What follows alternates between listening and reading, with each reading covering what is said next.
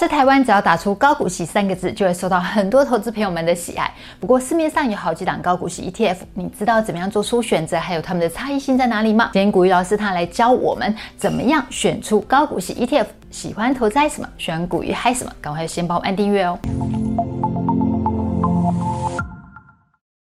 大家好，我是薛润。大家好，我是古旭老师。老师在台湾，只要打出高股息 ETF 三个字的话，就好像是票房保证哎，投资人都超爱的，而且都很买单。薛润很好奇啊，这投资这些高股息 ETF 是不是都是高股息？会不会有名不符实的状况呢？因为事实上，我们在市场，它随时呢都会有很多。高股息、高值利率的消息会跑出来哦。那比如说像我手上这一张的话呢，就是那个近期市场里面它所发布的一个新闻哦。它有谈到就是说啊，叉叉叉哪一档啊，现在那个值利率又爆表了啊，那赶快要冲出来讲啊。事实上，你在投资市场里面，你会发现任何一个时间点都会有一档高股息的产品。会跑出来，但是你要知道啊，高股息啊，它有分成真高股息跟年化的高股息，这两个有什么差别？赶快跟我们讲一下，不然大家都觉得说好像越高越好。它有年的殖利率，这是一般所谓的股息，嗯，好，那年化的殖利率，这两个东西呢，它是有差异性的。我们呢用两档各位非常熟悉的产品来帮各位做一个说明。零零五零半年配，好，那半年配的意思的话呢，一年配两次。台湾高股息它是年配，意思的话就是。一年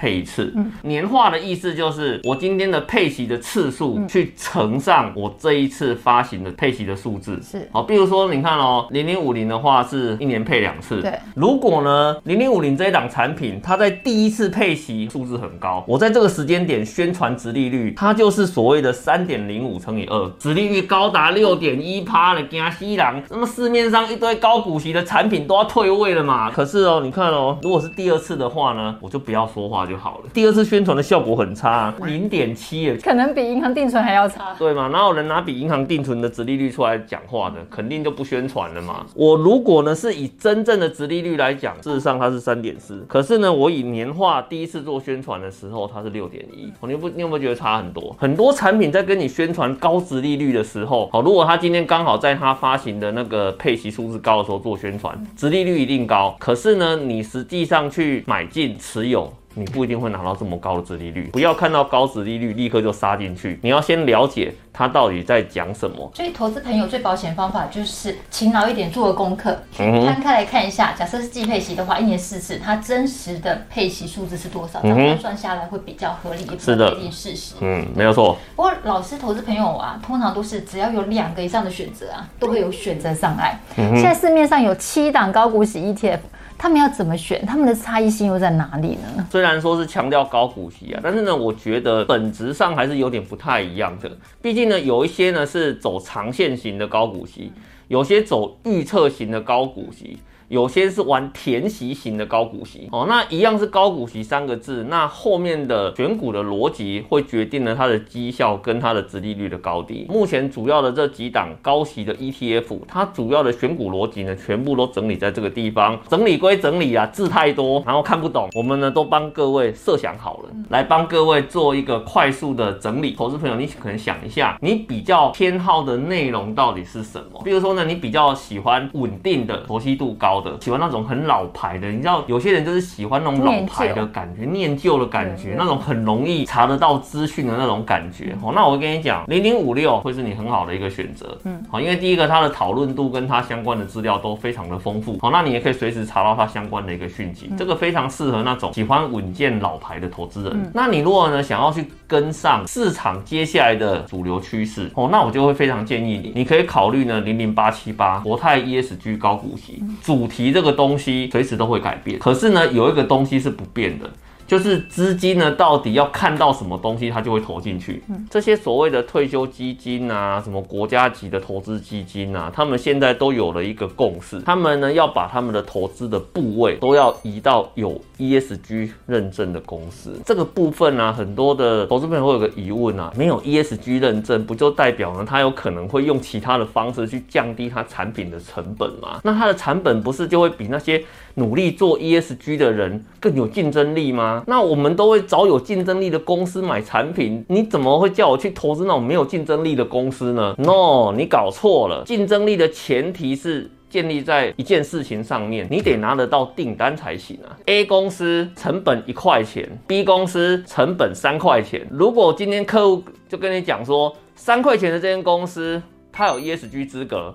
我只买他的产品啊，不好意思，你 A 公司就算你成本降到零点一块钱，他也不会买单，拿不到订单，你的成本再低都是没有用的。所以呢，ESG 为什么会是接下来的趋势？因为 No ESG No money No order。所以你都要知道接下来的趋势，你可以考虑把资金放在跟 ESG 相关的这些主题产品上面，大方向是不会错的。那还有另外一个很特殊。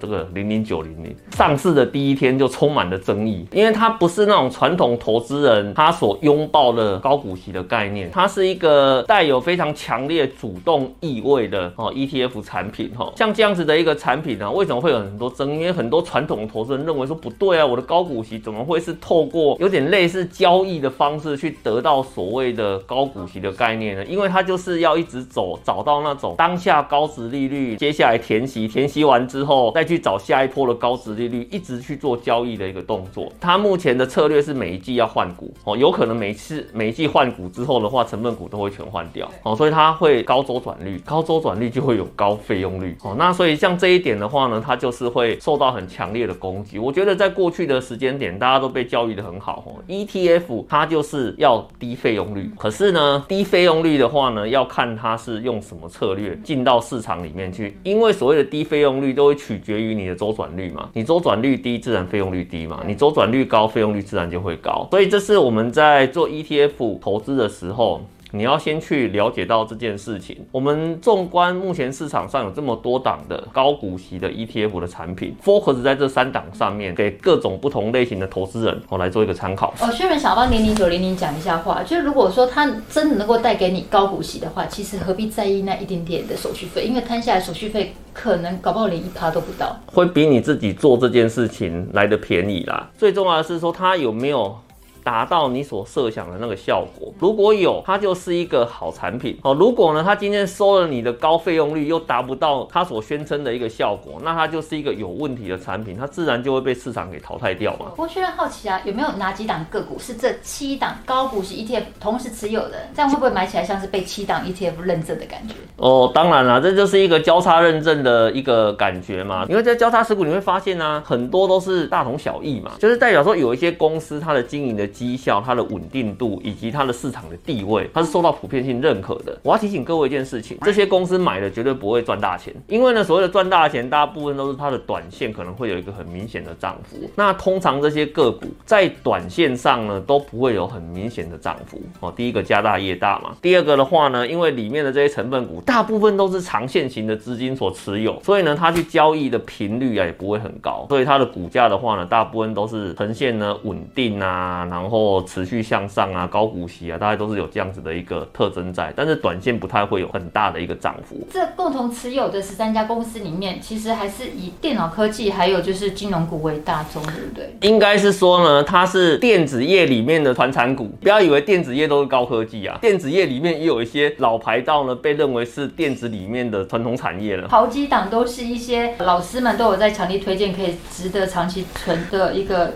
股票对啊，大部分都是啊，比如说什么人保啦、台泥啦、英业达啦、统一啊、广达啦，谁不知道他们就是电子业的传统产业呢？那像那个兆丰金，不只是大侠爱嘛，高股息 ETF 也爱它，政府基金也爱它，而且它也是零零五零、零零五六，很早之前就共同持有，一直到现在都没有被替换掉。对，没有错，地位跟重要性也是非常的高嘛。那像那个中信金，那这个也是啊，规模的话呢，目前是在民营里面也是属于数一数二的嘛，而且最近又发。不消息了，哎呀，获利目前占据金控第一名嘛，但是呢，股价有没有飙到天上去？哎，事实上也没有哦，因为为什么？真的是家业太大了。好，所以呢，我们在这边就给各位来做一个参考。你如果不喜欢高股息 ETF 直接去投资，你喜欢个股，可以从呢成分股的角度来做一个切入。不管是在高股息的 ETF 或是在高股息的个股上面哦，不同的选择我都提供给各位投资朋友来做一个参考。谢谢古雨老师的分享，投资朋友，你投资哪一档高股息 ETF 呢？欢迎在影片下方留言告诉我们哦。想要知道更多的股鱼还有什么投资还有什么，帮我们按赞、分享、订阅、开启小米小铃铛，要将全部开启才会收到我们的影片讯息。拜拜，拜拜。